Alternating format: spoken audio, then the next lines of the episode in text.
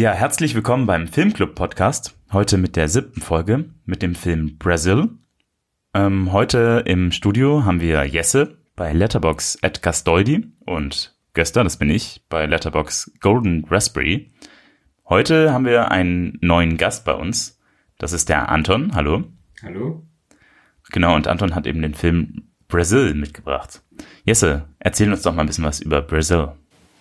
Ja, ich, mein, ich bin mir ganz sicher, alle haben schon den Film gesehen. Ähm, Natürlich. Aber, ja, klar. Also, äh, aber Brazil ist eine von Papieren besessene Autokratie.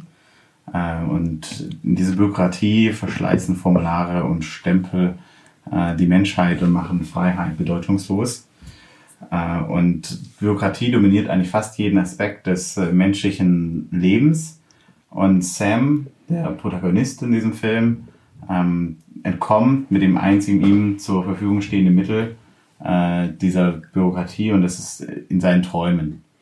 Mhm. Dazu muss er wissen, er ist ein kleiner Funktionär äh, und in seinen Träumen ist er ein kraftvoller, heroischer Held, äh, der eine junge Frau rettet. Und es dauert nicht lange, bis er dieser Frau auch in seinem echten Leben begegnet und dann bleibt alles anders und äh, sein Leben stellt sich auf den Kopf. Aber jetzt mal, Anton, warum hast du dir den Film ausgesucht und mitgebracht? Ähm, ja, das ist äh, einer meiner Lieblingsfilme. Ähm, ich finde den äh, gesellschaftlich sehr schön. Ähm, ich habe den das erste Mal zu einer Zeit äh, gesehen, als ich mich auch mit äh, medientheoretischen äh, Kritiken auseinandergesetzt habe im Studium und fand da eben auch viele Parallelen dazu. Ähm, mir gefällt es, dass der so ein bisschen schräg ist. Ne? Also der ist, äh, versucht so ein bisschen ähm, die Gesellschaft zu spiegeln, aber überspitzt das alles sehr stark. Mhm. Ähm, spielt ja viel dann im Kopf des Protagonisten, wie er sich Sachen ausdenkt. Man weiß manchmal nicht, was real ist, was Traum ist. Äh, da sind die Grenzen dann fließend. Ähm, und ich finde, sieht auch sehr schön aus. Also kameratechnisch, Cinematografie, äh, finde ich auch super. Okay, ja, da kommen wir dann noch nachher nochmal drauf zurück auf die Cinematografie. Schweres Wort. Cinematografie. Ja. Cinematografie.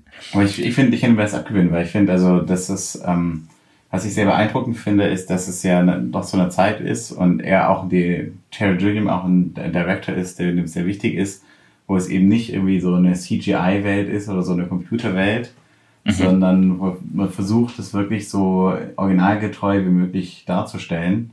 Mhm. Und das ähm, ist so eine der Filmwelt, die man das Gefühl hat, jetzt heute, heute wird es wahrscheinlich so einen Film nicht mehr geben. Und vielleicht werden wir, oder es gibt noch ganz wenig. Ich habe letztes Jahr von Terry Dream gesehen, uh, The Man Who Killed Don Quixote. Mhm. Äh, da hat er das auch so ein bisschen versucht. Äh, das, der, die Filme haben auch einige Parallelen, muss ich sagen. Ähm, das, da scheinen so ein paar Themen zu sein, die ihn sehr beschäftigen. Aber es gibt wirklich nicht mehr so viele Filme, die das echt machen und sich total darauf einlassen, auf so eine Welt mhm. und so einer Welt so nahe kommen wollen. Und das finde ich eigentlich schade. Und das finde ich aber eigentlich, so, sag mal, in so eine ganz eigene Welt und so, ein, so einzutauchen, fand ich jetzt beim, beim Gucken, das hat mir am meisten Spaß gemacht eigentlich. Ich, ja, ich fand es eigentlich, also, äh, weil du sagst, ähm, so eine eigene Welt, ich fand es, es ist ja ein Versuch, also der ist ja eigentlich schon relativ alt, der Film, ja, aber es ist so ein Versuch, Jahre. eben, genau. Und äh, ist so ein Blick in die Zukunft. Und ich finde es eigentlich äh, echt krass, weil er relativ, also er trifft die, die Realität auch äh, ziemlich oft, finde ich.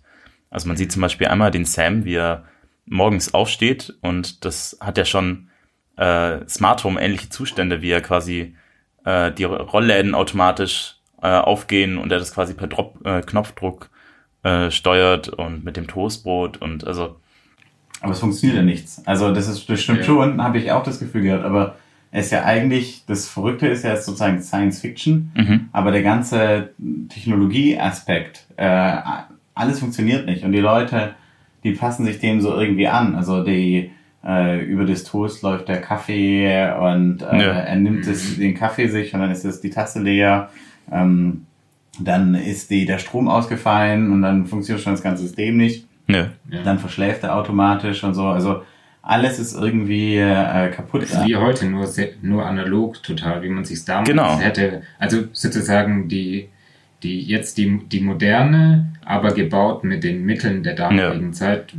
Man hätte ja sowas bauen können im Prinzip, sozusagen. Ja. 1985, so eine Vollautomatisierung. Im, ohne Computer ja, sozusagen. ist im Grunde auf, basierend auf der zweiten industriellen äh, Revolution, also quasi mechanisch alles. Also Genau, ja. statt heutzutage wie alles elektronisch, also alles im Computer und weiß nicht, Alexa, ein einziger Chip mit einem äh, Lautsprecher und das eben alles mechanisch, also wie diese, Vor der Digitalisierung im Prinzip. genau, Auch genau, die Computer, die sie haben und so, die funktionieren ja alle mit Schreibmaschinen. Genau, und äh, sind irgendwie mit, äh, was sind das, äh, Vergrößerungslinsen ausgestattet, ja, sind aber eigentlich Röhrenfernseher, ja, so, die da im Kleinen dastehen.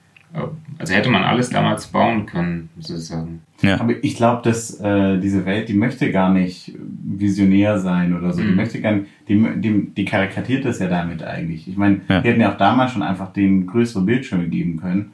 Aber dass man sozusagen diese Vergrößerungsgläser hat, so als Ja.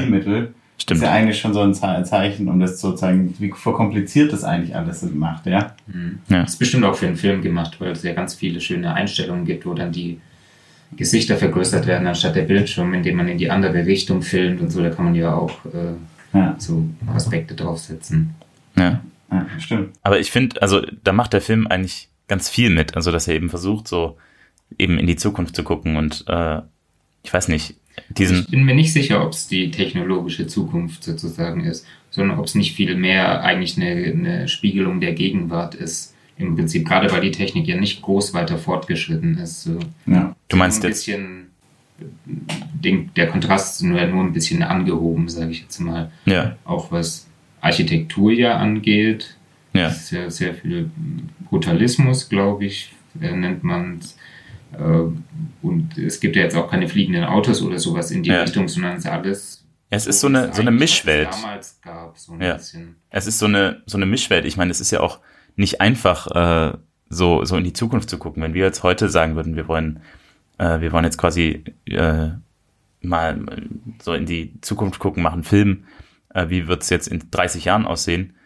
Äh, ich glaube, da wäre es auch super schwierig. Und ich glaube, äh, die, die fliegenden Autos vor 30 Jahren, ich glaube, da hat jetzt noch nicht unbedingt jemand dran gedacht. Also im Prinzip eine Zukunft, die völlig auf der Vergangenheit basiert. Genau, ich meine, ja. Weil ich meine, wenn wir jetzt heute in die Zukunft denken und dann über fliegende Autos denken, dann denken wir uns ja auch im Prinzip fliegende Autos nur, weil heute ist sozusagen das Auto ein, ein zentrales Fortbewegungsmittel und äh, deswegen stellen wir uns vor, wie sich das weiterentwickeln könnte. Aber wir Mhm. ge- denken nur in den uns gegebenen Raster. Genau, Ja. ja. richtig. Nicht mit der Technologie, die vielleicht in fünf Jahren existiert, von der wir gar nichts wissen. Ja. Wie dann, keine Ahnung, Autos vielleicht ganz anders aussehen oder so. Das erinnert mich an Children of Man, wo das äh, sehr, äh, ja auch eine dystopische Zukunftswelt darstellt, aber keiner ein Smartphone hat. Weil es einfach kein Mhm. Smartphone gab und er sich das einfach nicht vorstellen könnte, dass es ein Smartphone geben könnte. Mhm. Und äh, das schon eine komplett andere Welt ist natürlich äh, eine Zukunft ohne Smartphone. Ja. Mhm. Die fliegenden Autos, die man jetzt ja in den News sozusagen sieht, das, die sehen ja auch nicht aus wie Autos, sondern das sind ja irgendwie Helikopter im Prinzip oder Ja. so. Was Ja. jetzt gerade überall vorgestellt wird, diese vollautonomen Flugtaxis oder was die sind. Ja. Ja. Aber äh, auch, also ich finde, da ist jetzt, äh, ich konnte dem Film auch viel entnehmen ähm, in Bezug jetzt auf, auf Daten. Also es geht ja, es ist ja ein bürokratischer, Ist ja auch die, die, wo er arbeitet. Ja, genau. Ähm, das ist Datenverarbeitung. äh, eben, genau, Äh, In Informations, äh, Wiederver, Ah, Information, Verbreitungsapparat, äh, Apparat, ne? äh, äh, Informationswiederbeschaffung, so heißt das. Aber da wird er, glaube ich, hin befördert. Genau, ja. Und er, Ja. davor arbeitet er aber im Archiv von diesem Informationswiederbeschaffungsministerium Ah ja. oder was weiß ich. Wobei ich bis jetzt nicht weiß, was das heißt. oder was die dort machen. Ich glaube- In der Informationswiederbeschaffung. Ich glaube, dass die, äh, Das die, Folter. Wieder, Informationswiederbeschaffung ist Ah, das ja. Folterministerium. Im Grunde ist das Ganze ja, also äh, die Informationswiederbeschaffung ist, die holen die Informationen in dem Sinne wahrscheinlich aus den Leuten raus, die sie ja irgendwie entführen die ganze Mhm. Zeit, aber die sie auch als Objekte behandeln, äh, als Information. Und äh, die holen sie sich und dann werden die sehr automatisiert irgendwie von Menschen aus diesen Personen rausgeholt und auch abgetippt, wie man an dieser einen Frau sieht, die das quasi über Headset und dann äh, überträgt auf Papier äh, und dann wird's archiviert und da kam dann quasi Sam äh, ins Spiel und hat das quasi alles äh, abgelegt, also quasi verwaltet. Hatte keinen Zugriff drauf, aber es quasi musste diese Informations äh, Dinge halt irgendwie mhm. verwalten. Und deswegen, also er weiß sozusagen schon, sie soll gefoltert werden, um die Informationen zu beschaffen, warum sie sozusagen diesen Antrag stellt. Ja. Äh, aber ja, also so, so habe ich das genau, verstanden. später im Film, wo er sie dann äh, als tot registriert, sozusagen, ja. Ja. Äh, dass sie dann nicht äh, gekidnappt werden kann, weil sie im System nicht mehr existiert. Ja. Sozusagen genau. aus dem aus dem System rausgelöscht damit. Das ist ganz irgendwie grandios eigentlich. Und was ich dazu noch sagen wollte, ist eben, dass der Film, finde ich, ganz, also auch schon äh, so einen Ausblick gibt auf jetzt so Big Data, was wir jetzt gerade für uns irgendwie ein Riesenthema ist. Und äh, dass du quasi, dass jedes, du bist ja kein, du bist kein äh, Individuum mehr, sondern du bist so, so, so ein, äh, eine Singularität. Also äh, du wirst quasi wirklich, man sagt nicht mehr eine Zielgruppe, die irgendwie 21 Jahre alt ist und irgendwie so das und das mag, sondern es geht wirklich um dich. Es geht um äh, eben Anton oder Jesse oder Göster und der das und das mag. Und was ich in dem Film schon spannend finde, ist, dass äh, da eben schon ganz viele, also ganz viele Daten aufgenommen werden und auch ein bisschen, ähm, dass es eben eine Gefahr gibt, was der Film vielleicht auch ein bisschen mit äh, reinbringt, eine Gefahr gibt, dass man falsch eingeschätzt wird, dass man irgendwie, mhm. man wird aufgenommen und äh, registriert und archiviert, aber wer sagt denn, dass das auch du bist? Da hatten wir jetzt auch eben. So startet ja der Film auch, in dem, äh, wie ist das, eine Kakerlake fällt in die, nee, eine Fliege fällt genau. in die Schreibmaschine, genau. gibt es einen Tippfehler und es wird die falsche Person verhaftet und äh, dann genau. umgebracht. Anstatt genau. dem Herr Tottler oder Tuttler. anstatt ja. dem Herr, genau, anstatt dem Herr Tuttler. Genau, ja. Butler und Butler. Ja. Butler. Und der eine ist halt ein Terrorist und der andere ist ein friedfertiger Familienvater ja. und dann wird der falsche verhaftet. Genau, das ist ja der Anfang vom Film, so startet das ja. Genau. Alles. Und Mit so einem Informationsfehler. Ja, und da, da kann quasi so eine, so eine Person völlig äh, falsch eingeordnet werden. Und das ist ja heutzutage ist es ja auch möglich, dass du, äh, du, du suchst vielleicht einmal nach Waschmaschinen, äh, interessierst dich aber eigentlich gar nicht dafür und bekommst dann aber für immer Werbung dafür angezeigt. Also ich weiß nicht, aber irgendwie finde ich das. Die Amazon und Google Algorithmen. Richtig, genau. Also dass, dass du du wirst äh, einge, ein, äh, ein, in Kategorien gesteckt, äh, denen du vielleicht jetzt gar nicht äh, beiwohnst. Also die du vielleicht gar nicht unterstützt. Und das fand ich irgendwie. Die personalisierte Werbung und das ganze Zeug, ne? Ja. Und das fand ich irgendwie in dem Film schon so ein bisschen. Hat, hatte ich das Gefühl, dass der das schon irgendwie so ein bisschen erkannt hat. Ähm, ja, ist mir jetzt beim zweiten Mal äh, schauen auch aufgefallen, dass äh, das irgendwie sehr aktuell ist mit dem ganzen Informationszeug ja. und so. Ja. Also gerade das Anfangsbeispiel ist ja, kann man bestimmt übertragen auf viele Situationen, wo jetzt irgendwelche Leute festgenommen werden, vielleicht nicht jetzt in Europa oder Deutschland, sondern ja. woanders, wo einfach irgendwie äh, falsche Informationen irgendwo weitergeleitet wird und die Polizei oder wer auch ja. immer dann für die äh, Ausführung und fürs Festnehmen ja. zuständig ist, ja, haben wir ja keine Ahnung. Ja, ich meine auch, auch einen, einen, einen, Brief oder so, was sie machen sollen. Ja. Auch die die äh, Drohnen, äh, Ram, also Rammstein-Drohnenangriffe werden teilweise, also zu Großteilen äh, von einfach nur Handydaten äh, gefüttert und also die Position. Und äh, da geht's dann quasi drum, okay, da hat der und der den jetzt hier angerufen und der ist jetzt irgendwie da.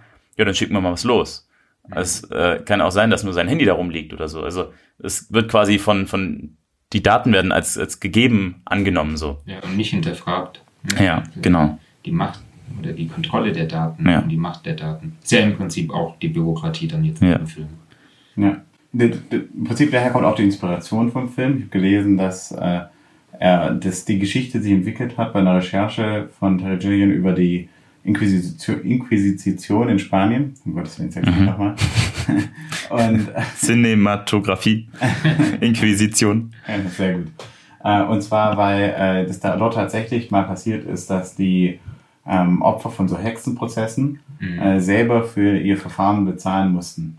Weil es so lange die ganzen Arbeitsstunden, die die Folter gebraucht hat und mhm. die ganzen für diese Scheinprozesse, was du da alles an Zeugen reinbringen musstest. Das muss so, ich ja irgendwie finanzieren. Das ist alles vorstellt, ja. ja. Und dann haben wir die, die Rechnung ausgestellt an die Hexen und die, die, die Opfer. Und das war sozusagen mhm. der, diese völlig wahnsinnig gewordene Logik der Bürokratie, äh, die, die Gilliam, ich meine, in seinen ganzen Werken, tut er immer wieder auch sich. Also er, tut, er ist auch sehr bekannt dafür, dass er sich an Filmstudios abarbeitet und so. Mhm. Also das ist ein Thema, was bei ihm sehr dominant ist, sozusagen diese mhm. Alltagsbanalität und der, der Bürokratie. Mhm. Und das ist eigentlich das, das Sinnbeispiel für, für wo es völlig verrückt geworden ist. Mhm. Und ja. das finde ich eigentlich auch ein wirklich sehr schönes Beispiel, wo dieses, diese Szene ist, wo er dann auch gefangen genommen ist und du siehst eigentlich nur durch diesen Schlitz, den er noch hat für die Augen. Ja und dann eigentlich von einem Büro zum anderen geht, ja. wo die ihm dann sozusagen eine Rechnung ausstellen für diese ganzen äh, Folterprozesse, die er durchgehen muss. Mhm. Und du siehst eigentlich gar nicht mehr die Folter selber, sondern nur noch sozusagen, ach, die Rechnung für das, die Rechnung für das, die Rechnung für ja. das. Mit Unterschrift, die man selber ja. setzen muss.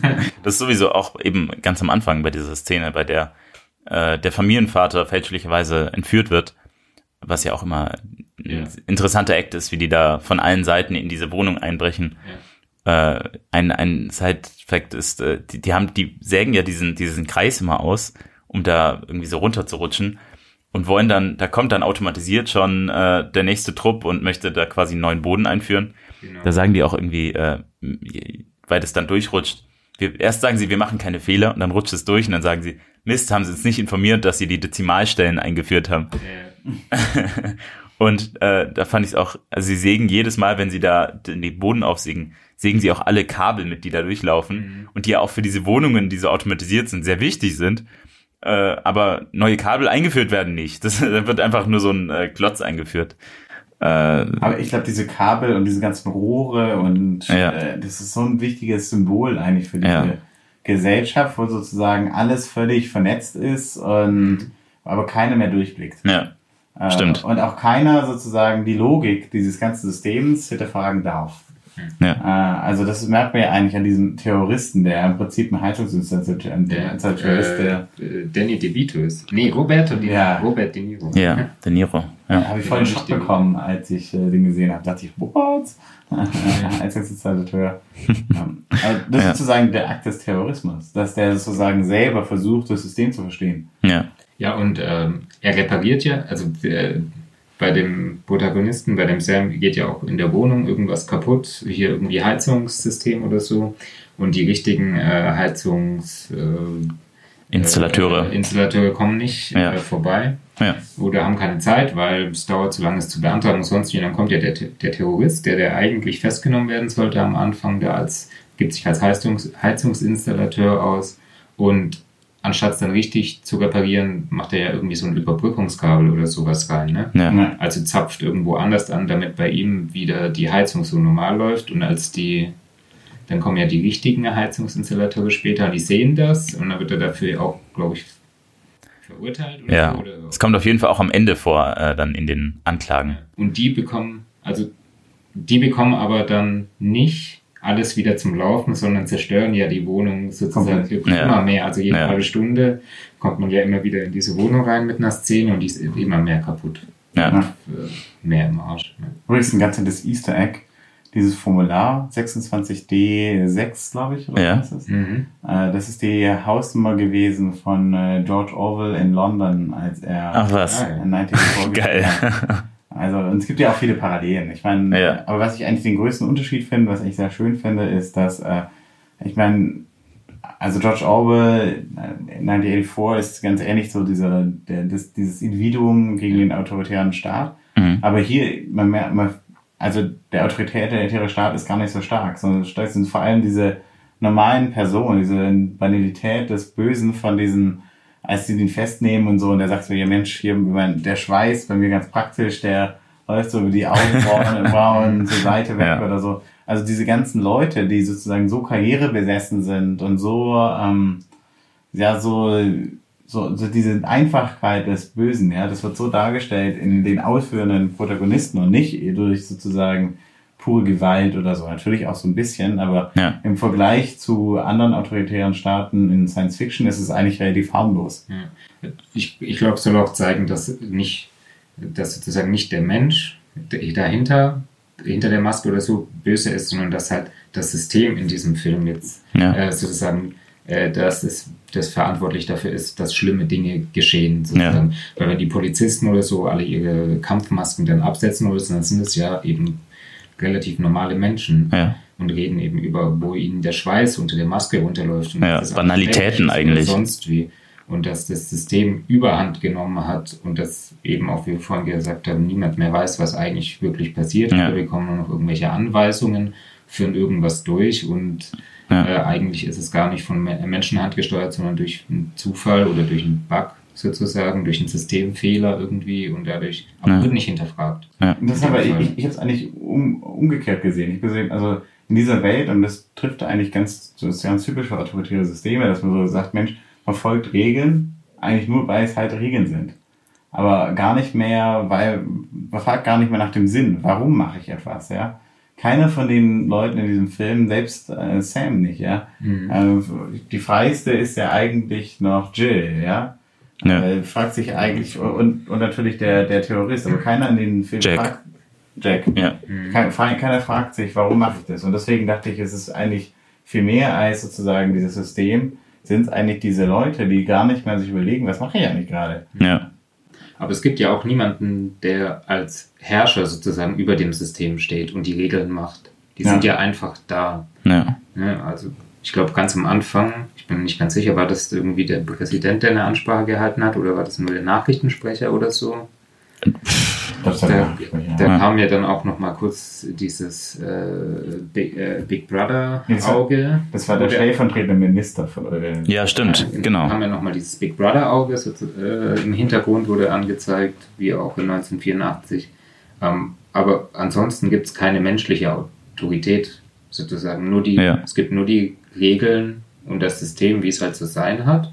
Ja. Und so wurde das irgendwo mal festgelegt. Irgendjemand hat das gemacht aber nicht mehr von Menschenhand gesteuert sozusagen. Ja. Also auch so Übernahme der Maschinen oder der Prozesse ja. über den Menschen, der nur noch als, als Zahnrad rumgeschoben wird oder benutzt. Gle gleichzeitig sind aber die Menschen, die da quasi das an den, an den Schaltern sitzen, äh, trotzdem haben die irgendwie Einfluss, weil jetzt zum Beispiel die Mutter mit dieser ulkigen Freundin, die sich die ganze Zeit irgendwelche Schönheitssachen machen lässt, mhm. die haben ja irgendwie, die sagen die ganze Zeit, wir haben äh, gute Beziehungen und wir können was machen und die helfen ihm quasi auch zu seiner Beförderung. Also irgendwie äh, gibt es wohl schon irgendwelche Menschen, die da noch Einfluss haben oder die irgendwie was machen können. Also ich, ich finde, es gibt doch diese eine Szene, relativ am Anfang, wo wir ihn so kennenlernen, da ist sozusagen dieses, das hat was von Fabrik, wo diese ganzen Archivarbeiter sind. An den, ja.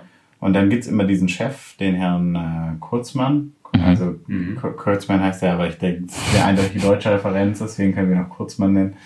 Und dann guckt er immer, das hat was von so einem Comic eigentlich, so aus den 30er, 40er Jahren fast, ne? Mhm. So, und dann guckt er immer und dann arbeiten alle ganz fleißig und immer wenn er wegguckt, dann äh, gehen alle zurück zum Bildschirm und machen andere Sachen, ja? Mhm. Also äh, von daher, ich finde es eigentlich jetzt nicht so, so, so eine fein geölte Maschine, sondern es funktioniert eigentlich sozusagen auf diesem Obrigkeitsdenken. Das ist eigentlich ja. der aber, Treibstoff. Aber gleichzeitig. Man sieht nie die letzte Person sozusagen. Ja. Weil auch dieser Herr Kurzmann ist selber total unter Druck, weil er eben mit dieser, also das ist ja auch irgendwie ganz komisch, gibt dann diese Reparationszahlung mhm. für den ermordeten Mann, mhm. wegen aber irgendwas anderem, nee, glaube ich, oder so. Die Rückzahlung. Ja. Die, ja, genau, diese Rückzahlung. Weil sie haben das Geld ja von ihm genommen. Das sagen, sie, er hat ein Problem sozusagen, weil sie versucht haben, Geld zu nehmen mhm. und das irgendwie nicht bezahlen konnte oder so. Und dann haben sie das Geld, das Geld sozusagen diese Rückzahlung für sozusagen, was sie ihm angetan haben, was sie an unrechtmäßig von er bezahlt genau. hat. Aber ich glaube nicht für den Mord, nee. für genau. was anderes. Ja. Genau. Und das ist dem so peinlich oder es macht den so nervös, dass er ja den, den Protagonisten, den Sam, ja. äh, dazu bekommt, dass er das für ihn macht und auch für ihn unterschreibt. Ja. Also zu dem Zeitpunkt, wo es irgendwie darum ging, seine Unterschrift zu setzen ja. für die, das öffentliche Dokument, wer was auch wo immer gemacht hat oder den, den Scheck ausgestellt hat oder irgendwie sowas, äh, tut er ja auch so, als würde ihm seine Hand wehtun, er könnte nicht schreiben und dann muss der Sam eben unterschreiben und hat damit die Verantwortung, er hat sich wieder aus dem System sozusagen rausgezogen, dass er nicht verantwortlich gemacht werden kann dafür von irgendjemand anderem in dem Fall dann. Ja. ja. Es ist ja, also äh, es gibt ja im Grunde ist dieses System ja wie so ein Computer und der hat halt viele Schnittstellen, also mhm. irgendwie viele Eingabegeräte und äh, dann diese eine Szene, diese seltsame, wo er dann auch in diesem Informationsbeschaffungshaus ist und sein Büro hat und er hat keine Konsole und dann geht er eben zu seinem Nebenmann und äh, benutzt seine Konsole und das ist aber auch so und da das ist quasi so der Eingang in dieses System, also irgendwie mhm. äh, ja da, da, steckt auch viel Kafka drin, muss ich sagen, in dieser Szene. Ja? Ja, also dieses, ähm, Kafka auch selber so Büroangestellter und so. Also diese ganze Szene, wo er dann befördert wird. Ich habe auch gedacht, da gibt's, gibt's, also ich bin sicher, darauf hat er sich nicht berufen, Terry Gilliam, aber in Asterix erobert Rom gibt es auch diese Typen mit dem ja, Passierschein. Passierschein B28. Und auch ah, 38. Ah, oh, echt? Ja, sehr wichtig, ja. Und auch diese, sehr gut.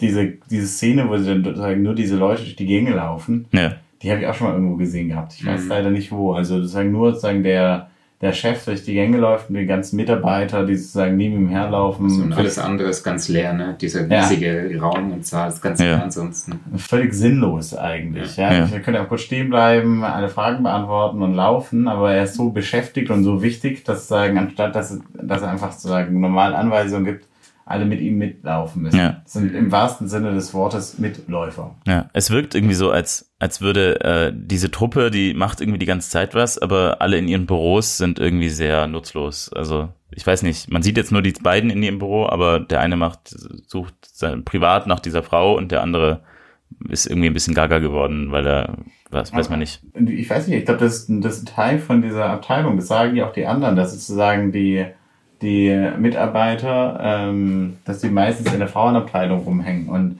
äh, ja, das ist sozusagen, das ist sozusagen dieses unter Prinzip Sam, der einzige Grund, mhm. warum er die Beförderung annimmt, ist, dass er sie stalken will. Also eigentlich. Ja, ja. richtig, weil er nicht in die, keinen Zugriff hat in ja. der Sicherheitsstufe, in der er arbeitet. Genau. Und das Einzige ist sozusagen, er möchte endlich, das ist völlig egoistisch, er möchte endlich ja. den Zugriff haben, um sozusagen die Informationen zu haben, die er, die ihn interessieren. Ja.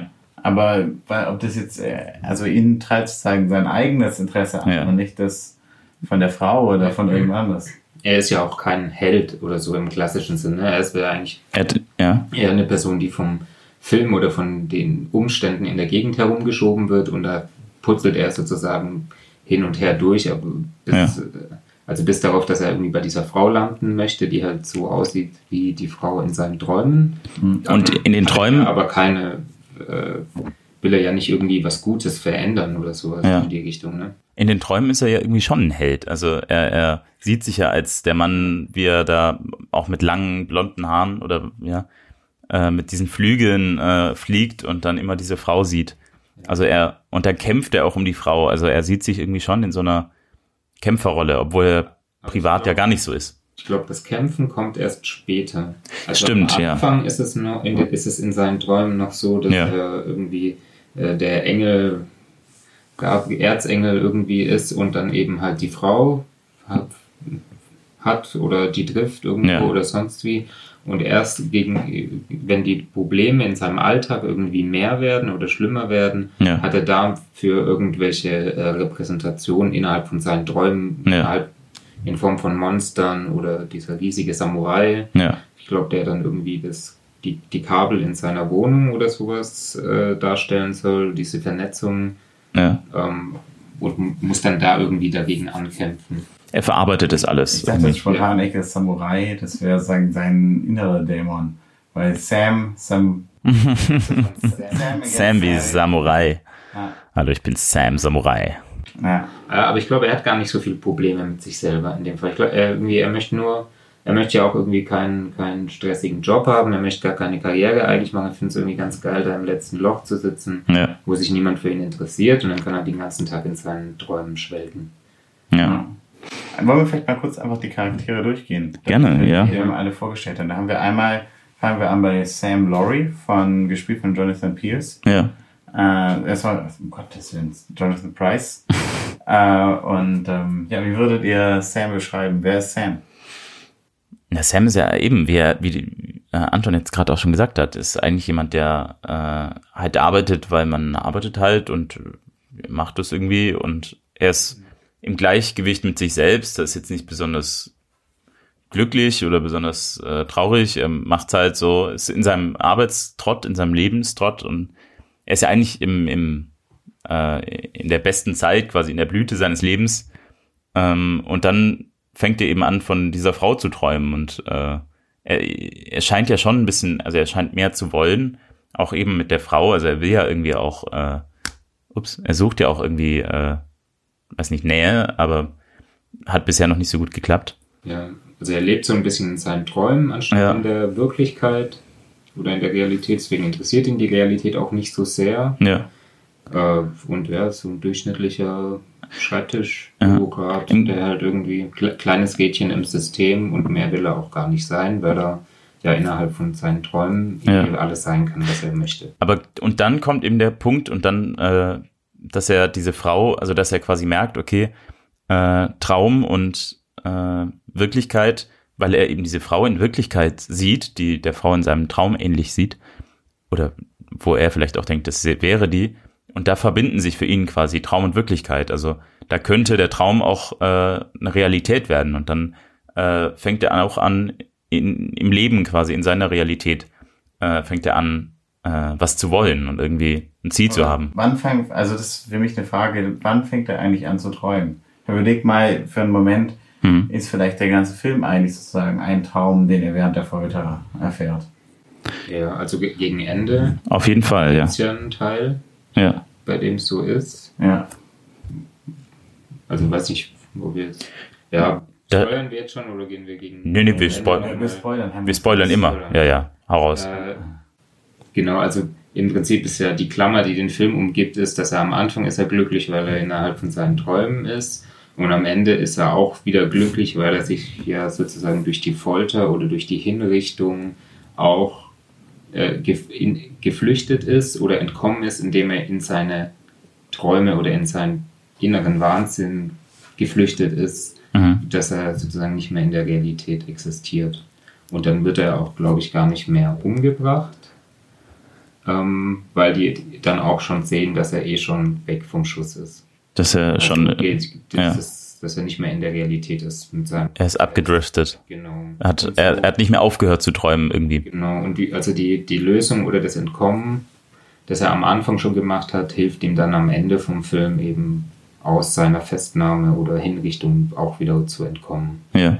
Weil da können sie ihn, können sie ihm nichts, da können sie ihm nicht einfangen. Ja. Und sie, äh, sie können ja auch keine, also es geht ja auch darum, quasi Informationen aus den Leuten rauszuholen. Und von jemandem, der einfach in einer anderen Welt lebt, kannst du auch nichts rausholen. Also er, er verweigert sich quasi dem, dem System auch, also ganz am Schluss. Die, die einzige Möglichkeit, aus dem System zu entkommen. Genau, im Grunde hat er sein eigenes System geschaffen, halt mental so. Äh, und ist quasi so dem Ganzen entkommen.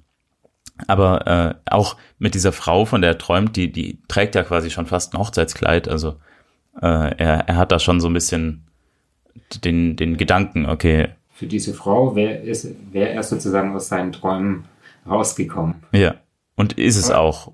Na, ist er, weiß ich nicht, ist er das? Weil im Prinzip. Weiß man nicht, ja. Nein, ich würde sagen nicht, weil die Frau ist ja eine komplett andere Person als die, die ja. von er träumt. Die ja. sieht nur ähnlich aus. Das ja. ist das Einzige. natürlich alles auf sie. Ja, ja. also ich meine, die hat ja, deswegen war ich mir auch nicht sicher, ab wann fängt, wann, ab wann beginnt eigentlich der Traum, weil mein, also äh, sie ist ja wirklich das absolute Gegenteil eigentlich mhm. von der Frau, die er retten möchte, weil er möchte sie retten, er ist dieser starke Held, mhm. aber sie ist ja eigentlich eine starke Frau und ja. er ist eigentlich dieser völlig verängstliche äh, kleine Beamte. Ja. Und äh, deswegen, da gibt's irgendwann gibt's sozusagen dieses äh, gibt es eine Szene, wo es sozusagen sie sozusagen schon darauf reagiert. Je, je länger der Film geht, reagiert sie darauf sozusagen und, und möchte mit ihm in einer Form zusammen sein. Und da dachte ich mir, ist das vielleicht jetzt alles auch schon Traum. Ja. Mhm. Weil eigentlich ist sie eben nicht diese Frau. Genau, eigentlich wäre die, die taffe Selbstständige, genau. die gar keine Hilfe braucht und ihn ja auch äh, aus dem Auto kickt an genau. einer Stelle. Ja. Braucht gar niemanden, der ihn, sie rettet. Also, ja. Sie,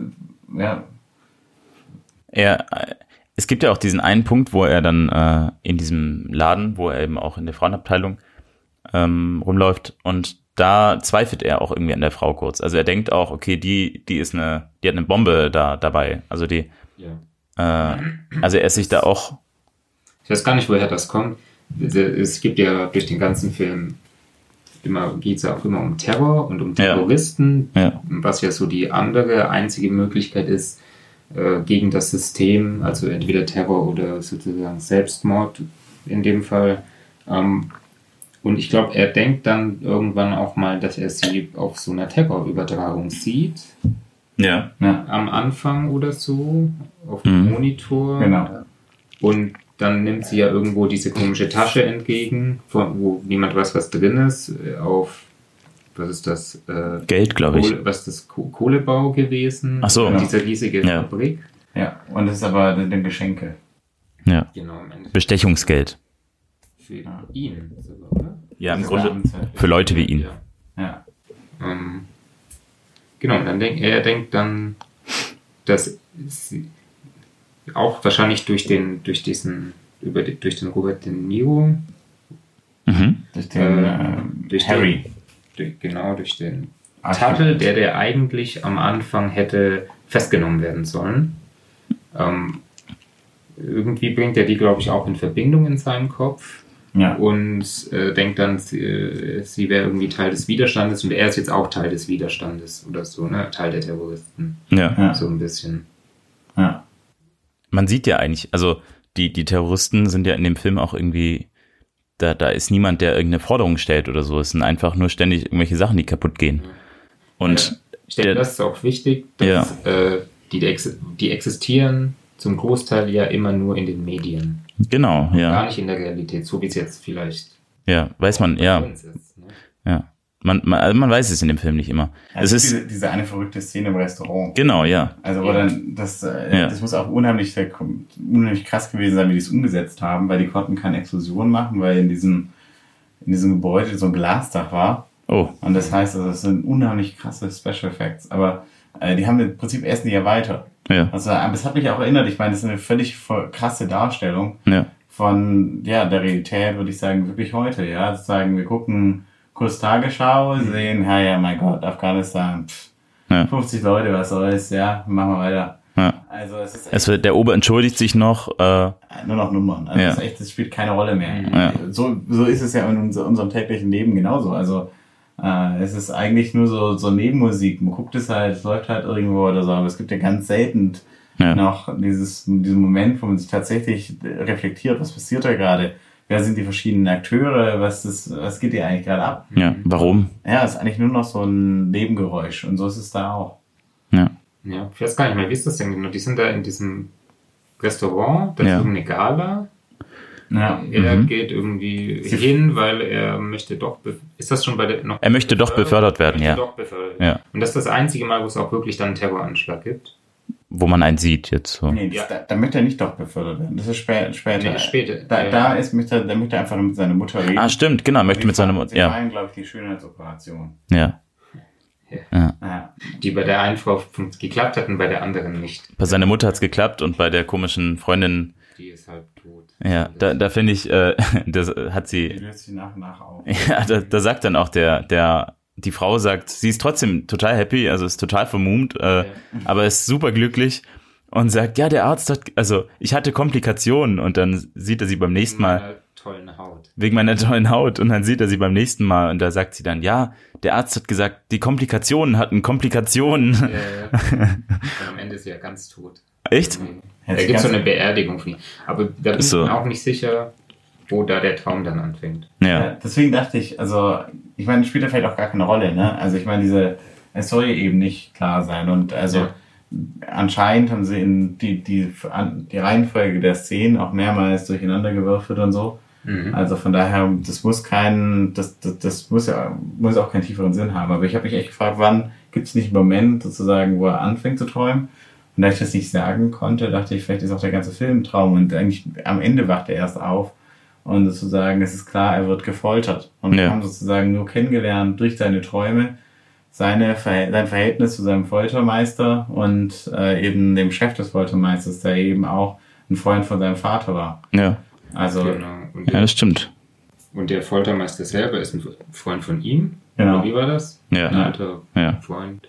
Ja, kommen wir vielleicht was zu eins zu, zu Sam sagen, was mich, äh, weil, wo ich echt denke, dass es ke- kein Zufall ist, Hm? ist Sam äh, Laurie und Stan Laurel von äh, Lauren Hardy, Dick und Doof. Ah. Und die sind, finde ich, in dem ganzen Habitus so unheimlich ähnlich. So beide so total unschuldig irgendwo und immer so alles so, huh, was passiert hier? Ja. Und auch ganz Fernab der Realität irgendwie. auch so ein bisschen so ein schusseliger Charakter, so viel Situationskomik. Da gibt's dann auch diesen Moment, also in der in dieser Morgenszene in seiner Wohnung, dann möchte das, das Toast nehmen und so, und dann ist ja der Kaffee drauf und so. Ja. Ja. Und ich meine, Dick und Doof leben ja eigentlich nur von dieser, das sind ja genau diese, so diese kleinen, normalen Menschen, die sozusagen versuchen, irgendwie über die Runde zu kommen. Ja. Da im Kontext von einer großen ökonomischen Krise in den USA Mhm. und dann halt lauter Gelegenheitsjobs ma Jobs machen und so. Ja. Und er ist ja im Prinzip sozusagen das, das Pendant in so einem autoritären Regime. Ja.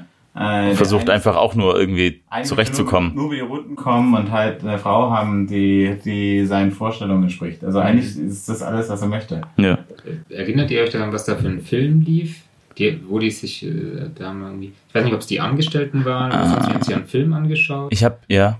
Nee, also ich erinnere mich nicht mehr. läuft dann nämlich auch so ein Slapstick-Comedy-Film nebenher. Ka. Ka, Und Tja, wäre interessant, ob es da auch vielleicht die Doof auch wäre. könnte, ja, könnte sein. Oder ob es. ich war, ja, Ja. ich hab's Aber vergessen. Was mir auch aufgefallen ist, ich finde es so ein total typischer ähm, ein Character, Char- Character, äh, ein Charakter für Terry Gilliam. Und das ist so dieser Träumer, so ein bisschen außerhalb vom Mainstream. Ja. Und das ist, also ich habe auch, wie gesagt, letztes Jahr Don Quixote gesehen. Mhm. Und Don Quixote ist ja im Prinzip genau das gleiche. Auch so ein Träumer, der eigentlich sich alles seinen Träumen vorstellt und so. Und das ist, das zieht sich so wie so eine rote Linie durch das Werk. Ja. Ähm, manchmal finde ich finde ich, das hat mich bei dem Film ein bisschen gestört, weil es dann sowas, er, Terry Gilliam selber ist ja auch sozusagen so ein Träumer, der sozusagen die Filme noch machen möchte, wie sie eigentlich sein sollen.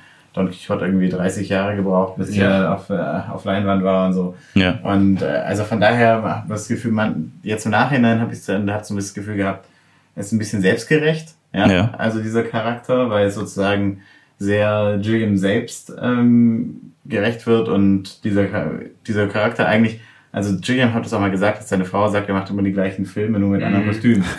Ja. Und das ist, äh, da ist was dran, ja. Also ich finde schon, dass es sozusagen ein Ja. Thema ist, das immer wieder kommt. Ja. Ja, immer, immer ein Mensch, der nur so zur Hälfte in der, in der Realität ist Ja. und zur anderen Hälfte in seinem Kopf. Ist ja auch mit Monty Python da. Ja, und bei, bei 12 Monkeys ist, glaube Ja. ich, auch so ähnlich. Absolut. Ja. Absolut. Dass auch immer die Protagonisten nie ganz genau wissen, haben sie es sich jetzt eingebildet oder Ja. äh, passiert es wirklich. Ja, also das muss ich sagen, das, äh, das finde ich, finde ich sehr stark eigentlich. Also es ist ein ganz typischer Film für ihn, aber Äh, mhm. das fand ich im Nachhinein, dachte ich, eigentlich schade. Äh, Ich hätte gerne noch so einen, dieser Hauptcharakter, der sozusagen durch diese Welt da stolpert. Ich Mhm. hätte den gerne noch ein bisschen aktiver gehabt, sozusagen, um ein bisschen mehr zu wissen über diese Welt, aber ich Mhm. meine, ja, muss Er ist, er, ja, er war jetzt nicht der. Argentina-Film machen oder so. Ja. Ich fand auch, dass der Sam relativ äh, empathiefrei, also in der einen Szene, wo er der, äh, der Frau da über, also er bekommt quasi, er unterschreibt, wie du vorhin gesagt hast, und geht dann zu dieser Frau, die ihren Mann verloren hat.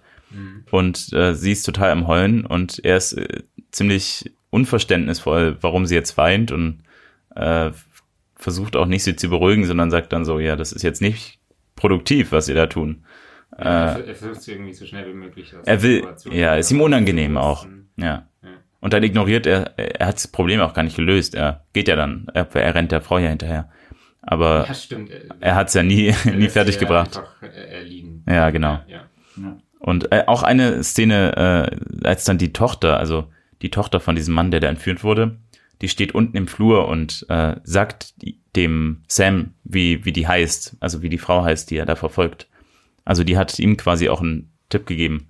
Und da Ja, sagt, stimmt. da sagt er ihr, äh, dein Vater wird's, wird sich freuen, wenn er nach Hause kommt. Und das ist auch so, Weil er nicht dran denkt. weil er, weil er nicht weiß, dass es die Tochter ist, aber Ja. der, der wird ja nicht, nicht zurückkommen. Ja. Sondern dann steht dieses Mädchen da. ja. Übrigens noch ein Film von Terry Gilliam ist Münchhausen, auch so ein Träumer. Ja, Mhm. das war der nach dem. Also das war jetzt, die- also äh, Brazil war Brazil, Brazil? war, der, war der erste Film, den er alleine gemacht hat. Ja. Äh, und danach kam das mit dem Münchhausen. Ja, Brasilien übrigens damals zu der Zeit auch Militärdiktatur, also. Ah, vielleicht ist es äh, auch Anspielung, weil ich auch schon ganz oft mal nachgeschlagen habe, wieso der Film so heißt und wieso auch dieses Lied, ja. das äh, dabei ist, als was ein paar Mal gelesen, dass einfach nur irgendwie Zufall wäre teilweise oder so. Kein auch Zufall. Also ich habe gelesen von Terry Dream, der gesagt hat, ähm, dass er sich vorgestellt hat, wie jemand in England am Meer sitzt, so ein Typ wie eben äh, Sam und sich das mhm. Lied sich andauernd anhört und sich in so eine andere Welt versucht zu träumen. Mhm. Ah, ja. Mhm. Also, und das stimmt ja eigentlich. Also, das finde ich passt auch gut. Mhm. Das Verrückte ist halt, dass zu der Zeit auch noch dieses Land, in der das sich träumen möchte, auch noch eine Militärdiktatur ist. Mhm. Ja. Also sozusagen diese tropische, das Land der, der Träume, Amerika, der Kontinent der Hoffnung. Ja. Äh, und dann ist am Ende, ja, vielleicht dann noch schlimmer. Ja. Ich fand diese, diese Explosion in dem Restaurant, fällt mir gerade noch ein, da sagt, seine Mutter sagt ihm auch noch, äh, jetzt mach doch was wegen den Terroristen, weil die, also sie, sie. Mittagspause. Und dann sagt er, nee, ich habe jetzt Mittagspause. Das ist so, da merkt man auch, äh, in was für einer Frequenz die wohl mit Terroristen zu tun haben. Das ist nicht, nee, ich habe äh, ich mache das jetzt diesen Monat nicht oder so, sondern ich habe jetzt die halbe Stunde frei, jetzt, jetzt mal nicht.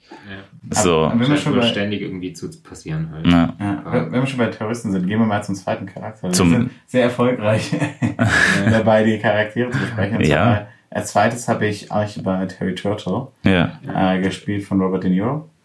Ähm, und da hätte ich jetzt mal eine Frage. Äh, Gibt es in dieser Welt überhaupt Terroristen? Ja, das eben habe ich mir auch schon ein paar Mal überlegt gehabt dadurch, dass ja die meisten Terroranschläge in den Medien nur existieren und so. Und äh, ist ja auch immer ein Mittel, die Leute sozusagen in Angst zu halten und im System damit zu halten auch. Dass mhm. niemand aussteigt oder so. Das und dieser äh, Harry Turtle, äh, das ist ja auch irgendwie, hat man so das Gefühl, der durchblickt das System als ja. einer der einzigen und kann sich halt dadurch irgendwie wohl ein paar Vorteile erschaffen. Im Grunde, im Grunde äh, sind die Terroristen, also vielleicht äh, ist das auch eine, nur eine Erfindung dieses Staats, den man noch nicht, nicht sieht in diesem Film, weil das ja auch vielleicht eine Art Selbsterhaltung ist, weil ja dieser Staat irgendwie da darauf basiert und funktioniert, dass man äh, Leute befragt. Also es sind ja irgendwie, man holt Informationen aus Leuten raus und braucht da irgendwie einen Grund. Also das ist ja quasi, okay, die holt da irgendwas ab die müssen wir, die könnte Terroristin sein, die müssen wir holen und also irgendwie, das funktioniert ja alles so, dass man äh, die Leute, man, die haben einen Grund und dann holen die die Leute irgendwie ab und äh, dann werden die halt gefoltert und befragt. Und äh, dann kommt halt in den Medien die ganze Zeit, ah, Terroristen, Terroristen. Man sieht aber nie einen. Äh, ich weiß nicht, also es, so eine, so der Staat, was würde der Staat denn ohne Terroristen machen? Das wäre ja nutzlos. Beschaffungsmaßnahme für quasi. Äh, ja. Klar, wenn du so viele Leute hast, die foltern, dann musst du irgendwann foltern. Und das also, was würden die sonst machen? Ja. ja. ja. Also ja. Und was ich muss sagen, ähm, also da ist im Grunde gibt's, dann ist äh, dieser Harry ja im Grunde schon ein Terrorist, der halt aus diesem System aussteigt, weil er da nicht mitmacht. Für wie oft, wie oft taucht er auf? Jetzt im Kopf habe ich ihn vier, fünf Mal oder so. Also er taucht auch. am Ende taucht er mehr öfters ja. auf, ja. aber da ist es ja ganz klar, dass wir in der Traumsequenz von ihm sind. Am Anfang taucht er einmal auf oder zweimal, Bei der Heizung, vielleicht ganz kurz. Dann als sie sozusagen dann in dieser Szene sozusagen, wo mit der mit den Heizungsinstallateuren, wo sozusagen die ja. Anzüge vollgelaufen laufen mit ähm, brauner Flüssigkeit. ja. Schutzanzüge, ne? Genau.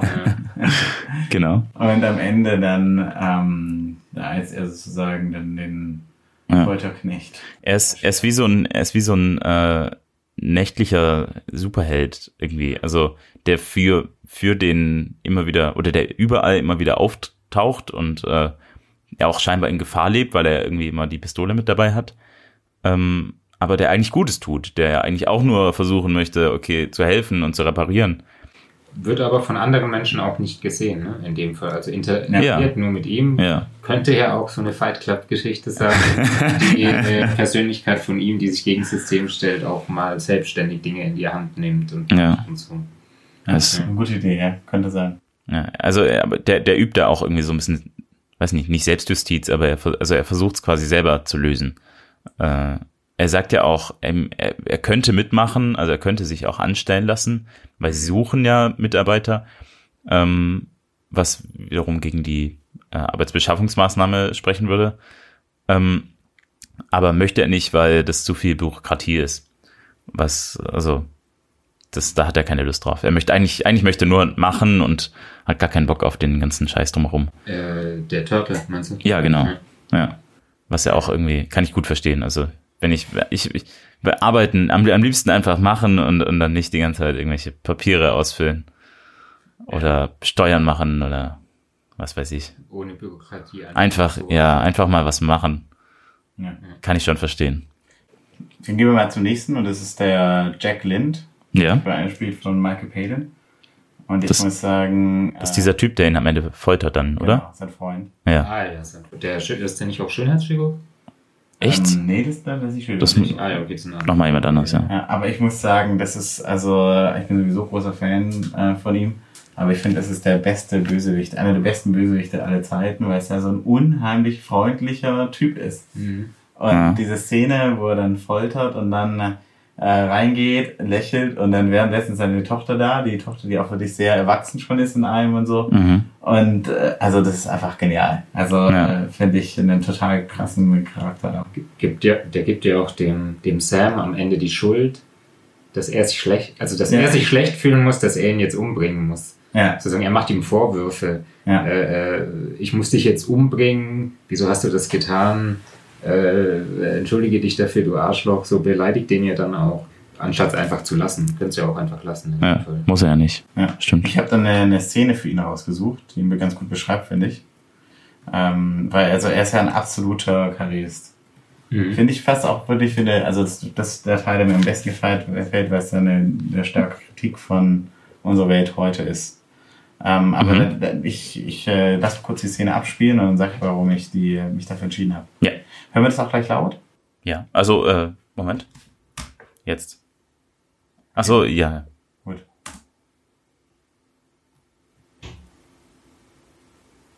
Okay. Man muss auf Play drücken. Sam, du erinnerst dich doch an Allison. Allison? Sam Lowry, ein alter Freund. Allison, ja, natürlich. Du hast dich verändert. Naja, ich bin zwei Mädchen. Und? Sogar bei Dr. Jeffy. Oh. Sie hat's nicht gern, wenn ich's ausplaudere, aber sie ist sehr zufrieden mit ihm. Ich wusste, irgendwas ist anders. Weißt du noch, wie sie rausgeragt haben? Wer? Äh, oh ja, natürlich. Äh, ziemlich. Äh, ich habe mich immer gefragt, ob sie echt sind. Was, meine Ohren? oh. Dr. Jeffy hat sie zurückgebogen. Ja, ganz richtig. Äh, ich habe mich immer gefragt, ob sie falsche Ohren trägt. Oh, Mr. Hauptmann. Falsche Ohren. Mr. Hauptmann. Hallo, Chick. Sie kennen doch meine Frau, Amazon? Ja, natürlich, Barbara, nicht wahr? Wie geht's? Äh, Barbara geht es ganz hervorragend. Und Ihnen? Oh, gut, danke. Hallo, Sam. Weiter sagte, du kommst vielleicht. Hat einen Augenblick Zeit? Würden Sie uns entschuldigen? Oh nein, äh, natürlich, ja, sicher. Komm, Alison, äh, Barbara. Ich finde es so wahnsinnig, dass dieser Chef, der spricht die Frau an mit dem falschen Namen. Und anstatt dass er den Chef korrigiert, sagt er sofort, äh, verbessert er sozusagen und nennt seine Frau bei einem anderen Namen. Ja, und also, sp spricht für sie. Es ist so wichtig sozusagen, Obrigkeit, dieser Obrigkeitsglauben ist so stark, mhm. dass er sich völlig konform verhält, sogar wenn es bedeutet, man dass man seiner eigenen Frau einen verleugnet. Namen gibt. Ja, ja. Äh, ja weil er, er sie dann einfach weiterhin als, als Barbara anspricht. und ich, also ich bin mir nicht ganz sicher, ich habe gerade so eine Szene später, die habe ich jetzt nicht gefunden auf die Schnelle, wo er dann nochmal von Barbara spricht. Also würde passen auf jeden Fall. Hast du einfach durchgezogen. Ist jetzt umbenannt. Ja. Also sie beschwert sich auch nicht. Ups, ja. Aber das ist, finde ich, eine ganz starke Charakterstudie von, von ihm. Ja. Wenn man es einfach das Gefühl hat, ja, also der, er ist einfach so ein, so ein Weichei, so ein Waschlappen, der sozusagen sich nach allen, äh, sozusagen der, seiner Karriere und seinen Bedürfnissen äh, unterordnet. Äh, alles, also wirklich alles. Mhm. Ja, das finde ich schon, ja. schon krass. Ich muss auch sagen, also eigentlich ähm, Sam, als er merkt, dass er der, der Folterer ist, ist er auch, also er ist so ein bisschen so pikiert, aber da passiert nicht viel. Ja. Also. Ja, irgendjemand muss ja machen. Das ist ja ein normaler Job. Ja. Sonst nichts. Ja. Stimmt. Er Folter, ja, ist ja auch Folterer. Mein Gott, ist halt gehört dazu. Informationsbeschaffung. Ja, so, so geht's halt. So stelle ich mir Auschwitz-Ärzte vor, ehrlich gesagt. Ja, so ich, sagen, sagt ja auch irgendwie am Ende, äh, äh, es ist nur eine äh, be berufliche äh, Ja, stimmt. Wir sind nur dienstlich hier. Ja, wir sind nur dienstlich. Das, das ist, nicht, ja. ist nichts persönliches. Nichts, nicht privat, sondern das ist äh, quasi beruflich hier, was ja. wir gerade, wie wir gerade reden. Ja, wollen wir kurz mal Wasser? Äh, ja, wer möchte Wasser? Ich möchte auch Wasser, ja. Du möchtest Wasser? Vorsicht nicht über dem Laptop vielleicht. Das hat sich Klingt, klingt bestimmt toll. Wunderbar. So. Irgendwas, irgendwas rauscht da, ich habe das Gefühl. Irgendeine Wasserleitung ist gerade aktiv. Vielleicht die Heizung? Ja, die genau, Heizung. Heizungsinstallateur. Ja, wir sollten. oh je, dann hängen die Kabel wieder über Raum. Ja. Aber wehe, man macht das selber oder lässt irgendwie den Harry das machen dann. Das wäre natürlich äh, furchtbar. Ja. Aber also ich muss sagen, äh, ich hätte gerne Michael Palin mehr als äh, Bösewicht. Weil also ja. das, wie, wie er lächelt und sozusagen immer charmant, freundlich, mhm. äh, aber die furchtbarsten Dinge sagt. Also. Wirkt, wirkt nicht böse in dem Film. Ja. Nee. Ist er, was, was macht er eigentlich Böses? Also wann ist er denn eigentlich Vollkommen, aktiv? Da, naja, aber das ist ja sein Beruf jetzt. Also wenn man mal davon ausgeht, er, er hat ja, ja, er, er sagt ja selber, er, ist ja, er macht es ja beruflich. Also das heißt für mich gelten. Ich meine, also der Typ, guck, guck mal, wir sehen, das ist auch ganz toll, finde ich, wie man, er kommt ins Büro und da ist diese Sekretärin da, die so verrückt tippt und so, und man mhm. sieht sozusagen, der hat diese, diese, ähm, diese Glaswand sozusagen, dieses Milchglas, man mhm. sieht sozusagen, dahinter passiert was, man kann es mhm. zwar erahnen. Mhm. Er kommt raus, geht direkt in sein Büro und die ganze Schürze ist voller Blut. Mhm. mhm. Also äh, er ist sozusagen einer der absoluten Foltermeister, ja. Also mhm. von daher, ja, das, das kann man ja nicht trennen. Ja. Aber also äh, in der Geschichte, im Film ist er ja dann, weiß ich nicht, ja. Wie oft der taucht er auf? Äh, einmal am Anfang, wo er sagt, du arbeitest im falschen Beruf, komm, äh, im falschen Ort, komm doch zu uns, da kann man Karriere machen. Das äh, merkt man direkt, das ist das Wichtigste. Ja. Das Wichtigste im Leben ist Karriere. Ja. ja. Und dann sehen wir ihn einmal auf der Party, dann einmal in seinem Job. Ja. Und dann halt am Ende nochmal, oder? Ja. Mhm. Ich glaube, es gibt, ähm, ich überlege gerade, ob sich in, nicht noch zwei, ist er nicht zweimal in dem, vielleicht zwei Szenen gibt. Also, ob er nicht davor auch versucht, ähm, über ihn Informationen zu beschaffen. Und da gibt es auch diese Szene, wo er dann sagt, ähm, es wäre besser, wenn wir uns jetzt erstmal nicht sehen. Also er ist mhm. die Szene davor sozusagen, wo er schon die Freundschaft er sozusagen auf Standby setzen möchte, mhm. weil er schon das Gefühl hat, dass Sam jetzt gerade komische Sachen macht und dann mhm. denkt er so, ja, also sozusagen, er möchte gar nicht Freund sein eigentlich. Ja. Weil sozusagen, ja, wann braucht man einen Freund, wenn es einem, wenn es nicht, wenn es einem schlecht geht? Also ich meine, mhm. sozusagen, ja, das ist halt ein Window-Team-Joiner, also was, was will man sonst, ja? ja. Also von daher, da gibt es auch diese Szene, ich glaube, da fragt er ihn oder so nach Informationen oder so und da, ähm, mm, da ja, er, weicht er direkt aus. Genau. Geht weg. Ja. Aber da, im Grunde, ja, weiß nicht, dann ist ja der äh, Sam ist ja auch irgendwie ein Krimineller, wie, wie er da der Frau hinterher ja, äh, absolut. Ja, stalkt. Also in dem das Film, finde ich, ja. kann man ganz schwer sagen. Es gibt jetzt eigentlich keine Wäre jetzt gut oder, ja. Es gibt keine guten, keine bösen Menschen. Es gibt nur die Leute, die irgendwie vom System rumgeschützt werden und sich da halt unterordnen müssen. Egal in welchem Bereich. Also ich, ich würde schon, ich würde schon sagen, dass das nicht gut ist. Also wenn man sagt, wenn man unterscheiden müsste nur zwischen Gut und Böse, würde ich diese Menschen, die sich eben der Karriere unterordnen und dann Leute dafür umbringen, ja. würde ich eindeutig als böse bezeichnen. Ja. Ja. Kann sie nicht als gut bezeichnen. Da gibt's ja, also da würde ich dann wahrscheinlich auch noch mehr Leute auf die böse Seite stellen. Es gibt eigentlich niemanden guten in dem Film, glaube ich. Ich würde die, die Musiker, äh, die Musiker in dem Restaurant würde ich auf die gute Seite stellen. Die, die sind sehr gut. Die ja, quasi wie auf der Titanic die Musiker einfach weiterspielen, obwohl gerade die, das Restaurant zusammenfällt, äh, einfach wieder einsetzen. Ja. Also die machen ihren Job gut. Auch der, äh, der Ober in diesem Restaurant, da muss ich auch ein bisschen an äh, heutzutage, heutzutage denken. Ähm, quasi mit so, dass man irgendwie irgendwelche Vorschläge bekommt, was man jetzt essen sollte.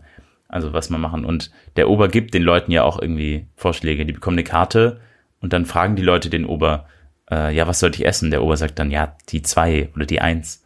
Mhm. Äh, und alle, alle sagen, ja, ja, nimm mich, super cool. Äh, nur Sam ist da jetzt nicht so d'accord und will irgendwie. Der, der merkt, glaube ich, auch an dieser, in diesem Restaurant so ein bisschen, oder auch davor, äh, dass er auch mal Nein sagen sollte. Also er sagt, davor ist er ja relativ. Weil ich meine, das einzige Problem für ihn ist, dass er halt nicht weiß, welche Nummer es ist und eigentlich jetzt gar nicht da essen will und gar nicht mitgehen will. Ja, aber er sagt schon, ich glaube, ich glaube, der, der Sam ein paar Wochen zuvor hätte Ja gesagt. Der wäre so, der wäre da gesessen und hätte gewartet, bis er dann mit seiner Mutter sprechen darf. Und ich glaube schon, dass er da ein bisschen ausgebrochen ist und dass er ähm, dann irgendwie gesagt hat, nee, Moment mal, jetzt, hey, ich, ich jetzt, ich will doch mit der, mit meiner Mama reden hier. Äh, jetzt lass mich doch alle in Frieden. Also. Er rutscht so ein bisschen dann als einziger aus dem System raus. Zumindest für sich selbst. Spielt, spielt nicht mit, spielt seine Rolle nicht mit. Ja. So wie die anderen. Er ist so ein bisschen so ein, wie so ein widerspenstiges Kind, was halt irgendwie sagt, nee, ich habe keine Lust, hier, lasst mich doch in Ruhe. Und äh, er ist ja auch. Aber auch nur, weil er dieses übergeordnete Ziel hat, dass er die Frau seiner Träume finden. Ja, ja, klar. Oh, oh, das ist sein Antrieb, ansonsten wer ist es nichts. Ja. Aber gibt es ja auch, gibt's ja auch oft so als, äh, äh, als Geschichte, die ja die alternative Frau, die den bürokratischen Mann aus seinem Alltag raus äh, holt und dann in die Hippie-Bewegung führt oder sonst wie. Ja. Das ist, glaube ich, irgendwie auch viel in den 60er, 70er Jahren Filmen gewesen. Ja. Die, die Mutter taucht ja auch am Ende nochmal. Äh ich muss sagen, generell finde ich das ein weiterer Schwachpunkt von Terry Gilliam. Generell ist das, also er hat jetzt keine so starken Frauenrollen. Also die mhm. sind alle sehr passiv in ihrer Beschreibung äh, sehr alle äh, mhm. in ihrer Form aufs Äußerliche beschränkt. ah, die, die Mutter ist schon, ja. die ist ja. schon. Äh, aber, so. aber da geht es ja auch nur ums Aussehen bei der Mutter. Ne? Bei der, ja. der geht es nur darum, schön zu sein und ja. macht die halt Schönheitsoperation, wird immer jünger, jünger, jünger. es, bei der. Ach stimmt, deswegen. Jetzt verstehe ich es, weil die am Ende, am Ende ist die Mutter, die, die ist die quasi jünger als äh, der Sam. Und ich glaube, mhm. deswegen äh, kommt, kommt sie da quasi vor, weil er, die Mutter wird für ihn quasi immer jünger und immer jünger und das ist irgendwie komisch, also seltsam die Frau und äh, deswegen. Ich habe für einen kurzen Moment überlegt, ob, äh, ob jetzt Jill sozusagen genau, ob die das, Mutter übernommen hat, die Mutter gestorben ist. Das ja. Kurze, ja. Ob die sich. überlegt, ja. aber es muss aber die andere Freundin eigentlich sein, gell? Die Beerdigung. Also die, die andere, die, ja, ich glaube, das war die andere Freundin von der Mutter. Ja. Und da habe ich mir auch überlegt gehabt, ob die, die sozusagen aufgesaugt hat. So ein bisschen, ja. dass er irgendwie der, der Schönheitschirurg oder so hintenrum da die Lebensessenz weiter geleitet hat an die, die Mutter, die mehr Geld gezahlt hat. Ja. ja. Das würde auch passen. Diese, also das ist ein, ein Thema, was generell für ihn eigentlich sehr wichtig ist bei dem Film.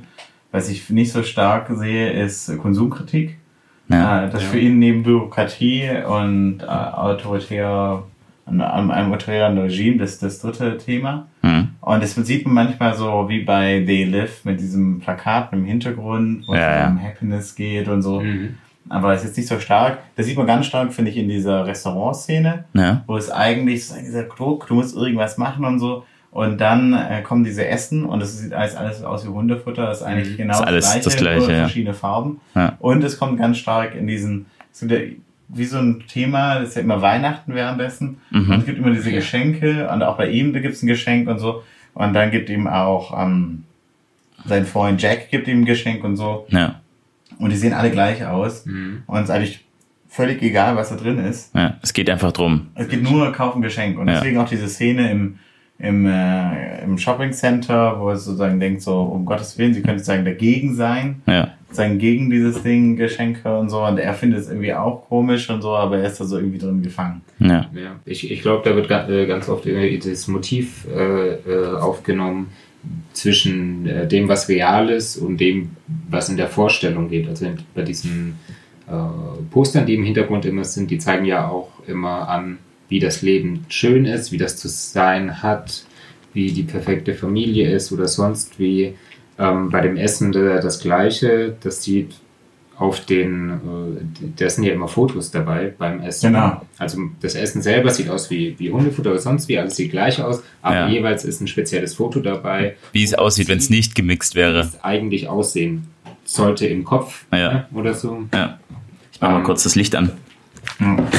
Später bei der, bei der Fabrik ist auch das gleiche. Da haben wir, glaube ich, auch so einen Kameraschwenk von einem Werbeposter, wo irgendwie die schöne Industrie drauf ja. angezeigt wird und dann schwenkt es zur Seite und man sieht im Hintergrund eigentlich dieses, die Höllenlandschaft. Ja, das fand ich eine, Feuer und so. Das fand ich eine tolle Szene. Äh, gut auf, gemacht. Ich glaube, auf diesen richtigen äh, Konsum geht er gar nicht ein, richtig im Film, sondern mhm. mehr auf diese Werbelandschaften und diese Werbemythen, die mhm. den Menschen äh, gezeigt werden und wo es eigentlich wichtiger ist, dass sie diese Vorstellung im Kopf haben, als dass das dann in der Realität passiert. Ja.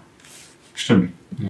ja. Aber ich finde diese, also diese, ich habe das äh, war ein paar Mal nach zurückgespult, so, weil diese Plakate einfach besonders äh, stark sind und das klar ja. so, so ein indirektes Messaging sein soll, denke ich. Ja. ja. Ich fand diese Szene, die du gerade beschrieben hast, äh, wo man, man, man sieht ihn quasi da durchfahren äh, und irgendwie sieht alles sauber aus, ist zwar mit Wolkenkratzern oder irgendwie äh, jetzt auch nicht perfekt, aber es, sieht irgendwie nett aus. Und dann sieht man quasi, wie das alles in so einer Vitrine stattfindet. Und da lehnt eigentlich irgendwie so ein Obdachloser dagegen und alles ist dunkel und also ja, genau. ja. und es ist so ein Kontrast, also es wäre es die ganze Zeit dunkel gewesen und obdachlos, ich glaube, dann wäre man da irgendwie so im Trott gewesen, aber wenn man dann diesen Kontrast hat, der gut gefilmt wurde, wie dieses Auto da so durchfährt, äh, ich glaube, dann da ist es nochmal extremer. Hm. Ja. Gehen wir mal zum nächsten Charakter. Ja. Yeah. Mr. Helpman, gespielt von Peter Vaughan. Ja. Yeah. Und äh, finde ich eigentlich ganz interessant, den Typen, weil es im Prinzip sozusagen dieser Freund von seinem Vater ist, sozusagen dieser Kontakt, den die Mutter hat. Ja. Äh, und äh, aber er ausgerechnet Mr. Helpman ist komplett, äh, komplett äh, helpless, also ja. im Rollstuhl braucht ihn um äh, zum Pinkeln und so. Mhm. Also er kann nichts selber machen. Äh, und ist eben nicht so ein, so ein, weiß ich, so ein Darth Vader-Charakter oder Bösewicht, weil er ja. ist sozusagen der, das nächste, was man sozusagen an der Spitze dieses Systems sehen kann. Äh, und er ist aber eigentlich einer, der nichts selber machen kann ja. und der auch nicht gefährlich ist im klassischen Sinne.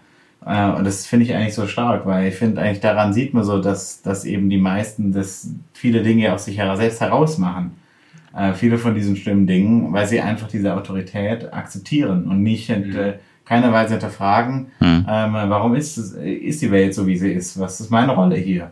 Ja. Ja, hm.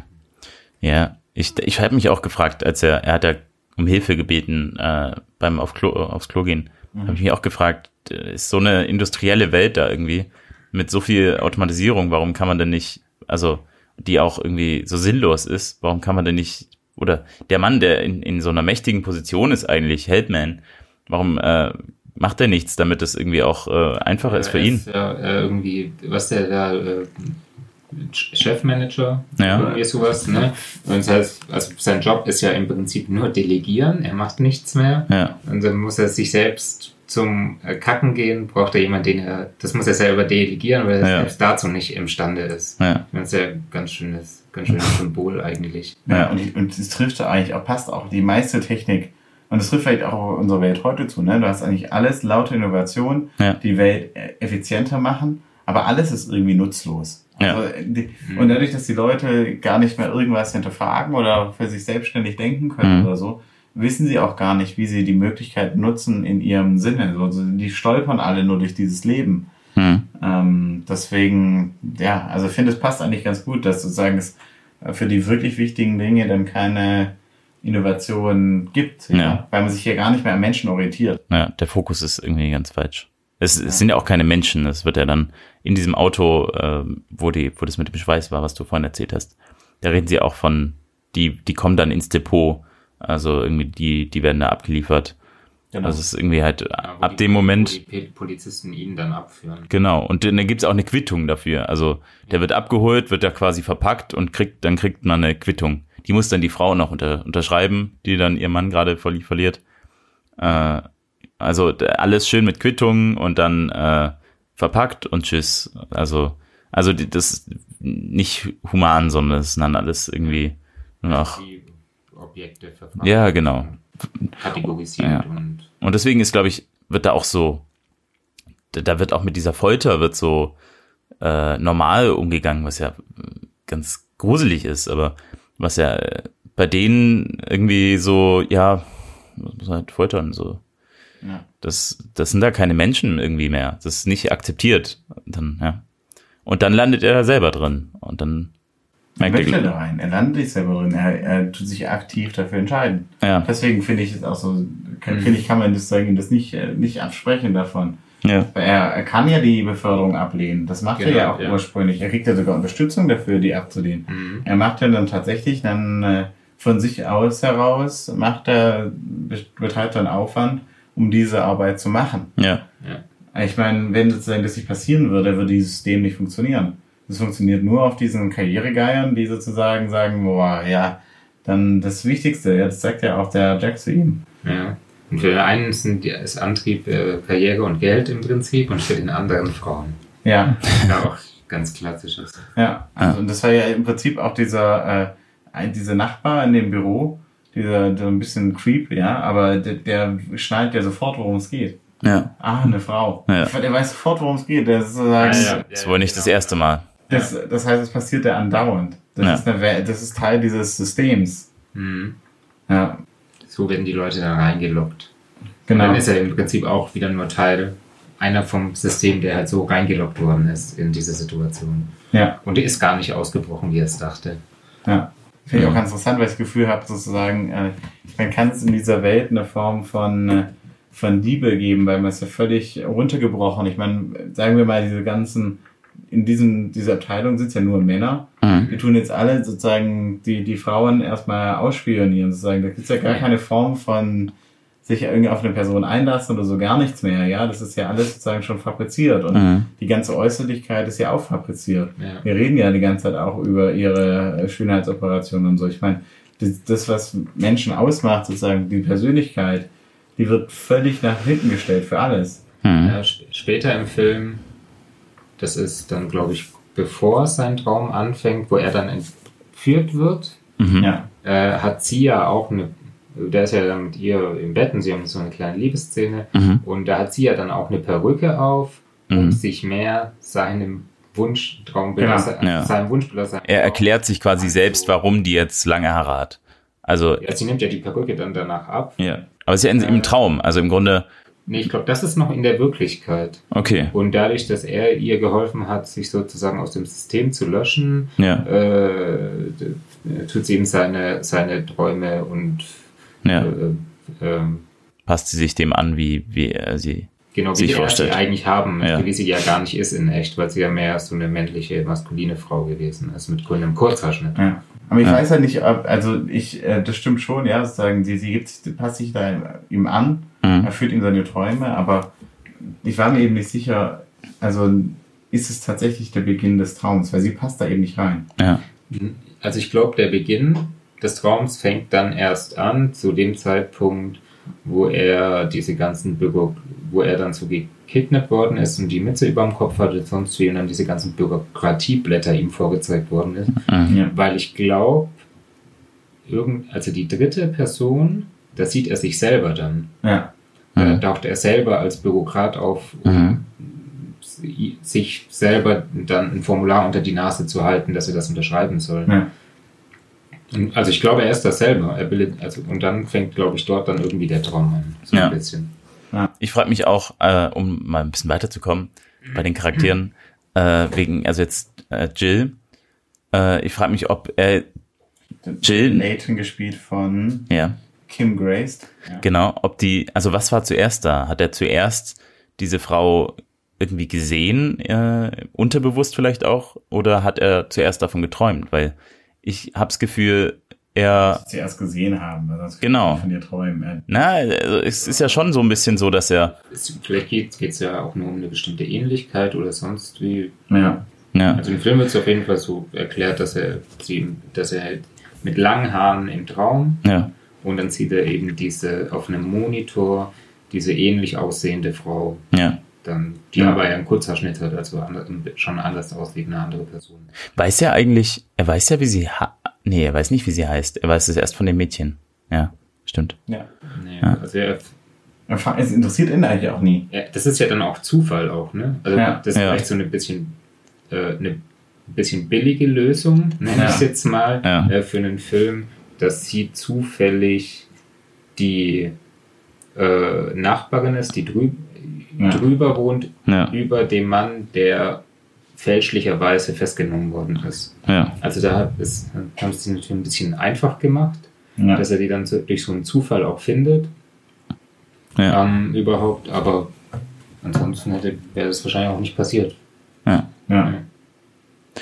Aber sie ist im Prinzip, also für ihn ist sie eigentlich nur diese Damsel sozusagen, die sich völlig aufgibt und sozusagen, mein Gott, komm, Sam, helf mir. Ja. Und, aber in Wirklichkeit ist das genaue Gegenteil. Genau, er möchte, dass das so ist, aber Ja. sie tritt ihn ja dann aus dem, Genau. aus dem fahrenden Lastwagen finde, Das raus. war eine sehr starke Szene. Ja. Also, da, wie die so, sie völlig porträt porträt ist und das sozusagen so spielt ja. und dann zack, raus. Mhm. Rausgekickt.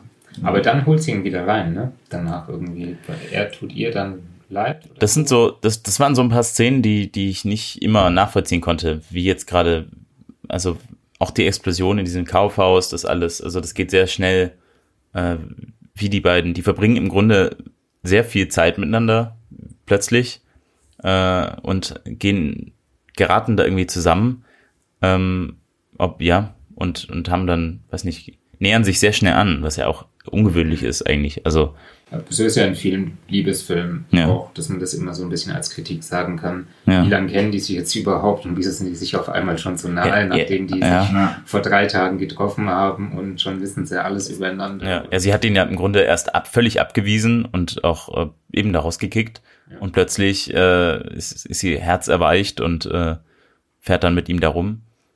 Weil man weiß auch gar nicht warum so genau und ja. Ja, also die, die Char äh, ich habe mal gelesen, dass die, die Charakterbeziehungen auch alle, äh, die sind ja alle sehr oberflächlich eigentlich. Ja. Mhm. Und in dem Film ist das auch so gelöst, dass die Menschen, die miteinander gehen, oft nicht im gleichen Raum sind. Ja. Dass die durch ein äh, Loch in der Decke miteinander gehen, durch eine Mhm. Glaswand oder um eine Ecke, Auto und draußen. Und dass auch so visuelle Distanz immer zwischen den Menschen äh, Ja. dargestellt wird, die ja eigentlich Stimmt. auch da ist. Weil es ist Ja. ja niemand, es ist ja wirklich niemand wirklich nah miteinander oder wirklich miteinander befreundet oder dick, sondern es ist ja alles Stimmt. sehr, sehr distanziert und er wohnt ja auch alleine da und Ja. Ja. Ja, stimmt. Ja, das ist wichtig. Ja, passt. tie- tiefere Beziehungen gibt es eigentlich nicht so und es gibt auch nicht so, Nicht mehr zwischen Team. Mutter und Sohn. ja genau, nicht, auch nicht zwischen Mutter und Sohn und auch, aber auch er mit sich selber Mhm. äh, nicht. Äh, also alle Menschen sind auch mit ihren Wünschen Mhm. oder mit ihren, dem, was sie halt antreibt, sehr, sehr oberflächlich. Ja, Also es gibt, es gibt keine tiefere Charakterentwicklung in dem Film, in dem Fall. Ja. Stimmt. ja, das stimmt. Ja.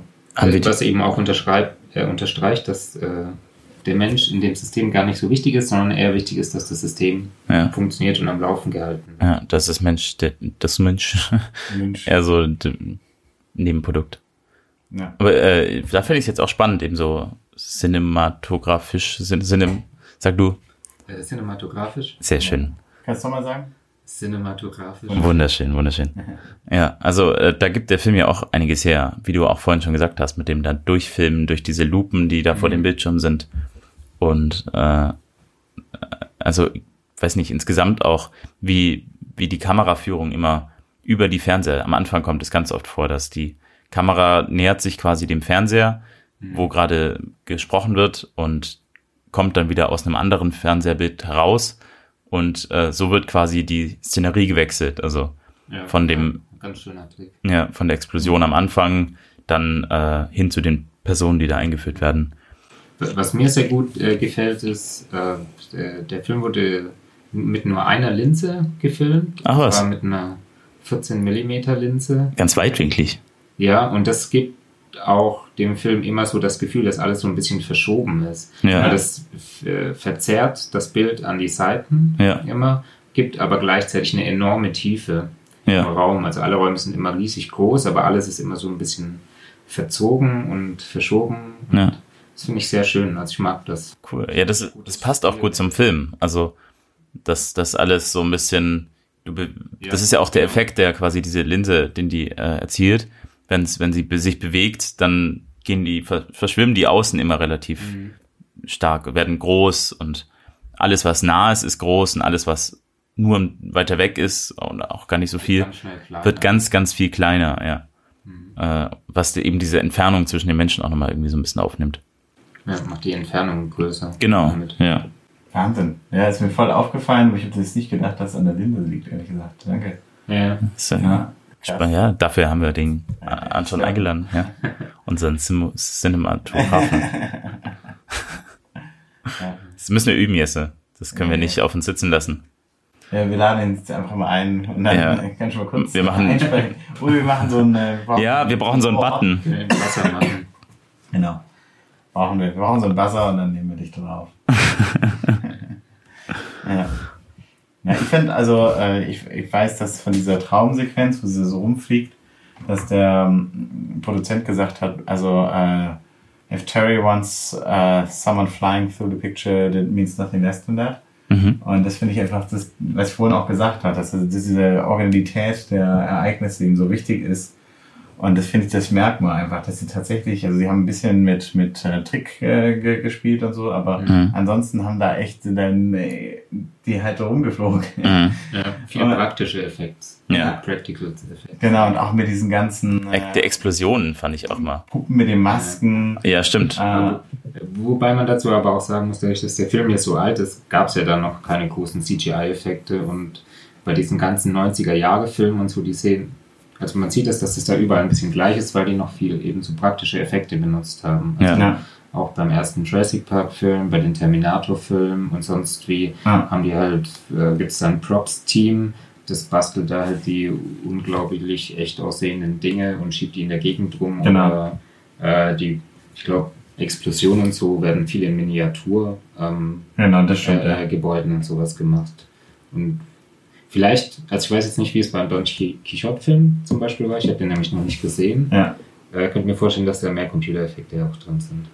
Nee, eigentlich recht relativ wenig. Weil ich kann mir vorstellen, dass sie viel dann auch so mit Skalierung machen und so. Mhm. Also das könnte ich mir, mir vorstellen. Aber äh, also es, es gibt ein paar Szenen, äh, die, aber es ist, ist viel, ähm, also viel wirklich sich bewusst Gedanken gemacht hat über die Form der Technik, anstatt sozusagen zu überlegen, ähm, wie möchte ich das Bild haben am Ende. Und das finde ich eigentlich sehr, sehr interessanten Ansatz, weil du kriegst dann halt einen, wie sagt man so, einen ganz einheitlichen Eindruck, ja. Mhm. interessant bei Don Quixote ist auch, dass Don Quixote auch von Jonathan Price gespielt wird und einfach sozusagen ein alter Sam ist in vieler Hinsicht. Ja. Also, ähm, Ah, er ist das gleiche Schauspieler. Ja. Ah, wusste ich gar nicht. Ah, das ist sehr gut. Das ist echt gut. Also, das, äh, ja, man hat, ja, machen die ja oft so, dass sie ihre Crew so mitnehmen durch ja. die Filme. Ja. ja. das Lustige ist, die Erstbesetzung war eigentlich Michael Palin. Mhm. Äh, dann hat der abge also der Film Don Quixote ist eine eigene Geschichte, das, das wäre interessant mal für, für eine zukünftige Sendung. Mhm. Äh, und dann hat im zweiten, Jonathan Price war eigentlich erst der dritte, aber ich finde, der passt super gut in diese Rolle, mhm. weil er eben dieses. Äh, Jetzt müssen wir aufpassen, dass wir nicht zu sehr äh, Ach nee, das ist natürlich.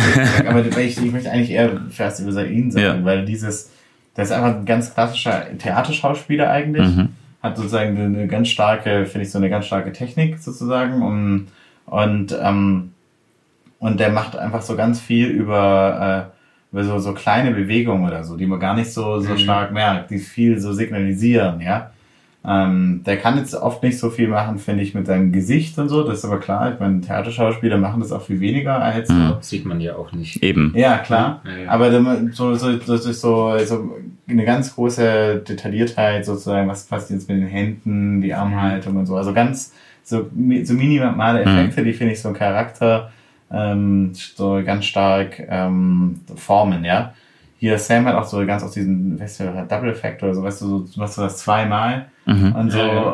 und sozusagen, um so eine Schussigkeit da, darzustellen und so.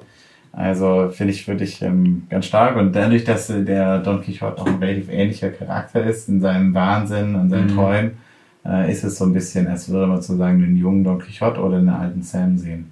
Mhm. Ja. Also kann ich empfehlen. Ähm, also die, die äh, Hörer dürfen sich jetzt auch gerne den Film nehmen und an info at filmclub-podcast.de schreiben und dann kommt ihr mit dem Film zu uns und wir sprechen drüber. Genau, wir brauchen immer noch neue Mitglieder im Filmclub. Ja. Genau. Ja. Gibt es noch äh, von eurer Seite, was ihr gerne. Also ich hätte noch, wir könnten noch über weitere Charaktere sprechen, aber ich denke, wir haben. Ja, ich glaube, wir haben die wichtigsten haben wir schon. ganz schön ja. gecovert ja. eigentlich.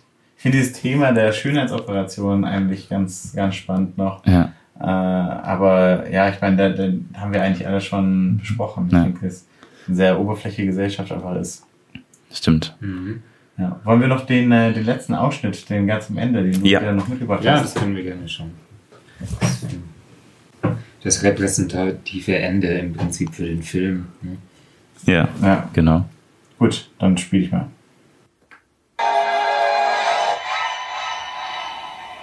Er ist uns entkommen, Jake. Fürchte, haben recht, Mr. Hartman. Er ist entwischt. Lass uns gehen.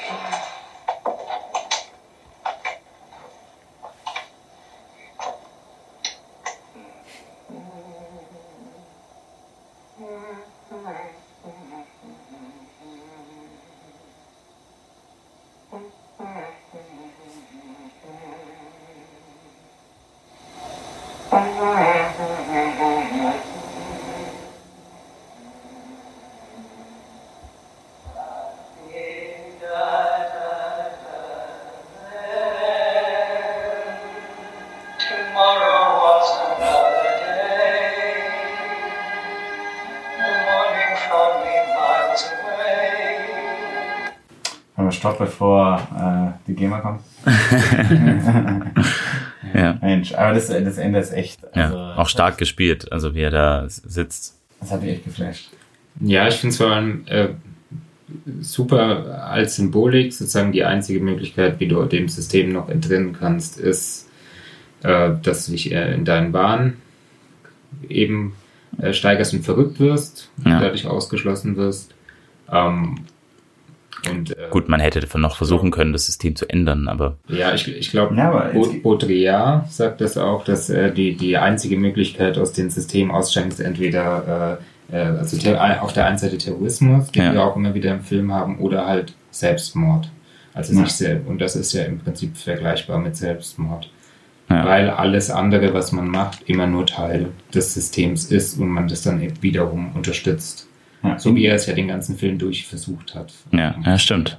Ja, innere Migration, ich meine, es gibt ja auch dieses Lied, die Gedanken sind frei und so. Also ich meine, das ist ja eine Form von, hm. von sozusagen, dass man sich selber, in sich selber eher versucht, sozusagen eine eigene Realität aufzubauen mhm. und versucht, die das, Realität völlig auszublenden. Man sagt ja auch, äh, das, das, das, was man im Kopf hat, das kann einem keiner mehr nehmen. Du kann einem die ja. Klamotten nehmen und alles, aber eben den Geist nicht. Ja. Und das macht er sich da so zunutze, zu eigen. Ja. ja.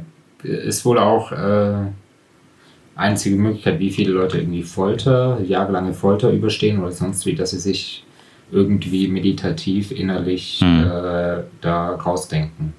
Ja.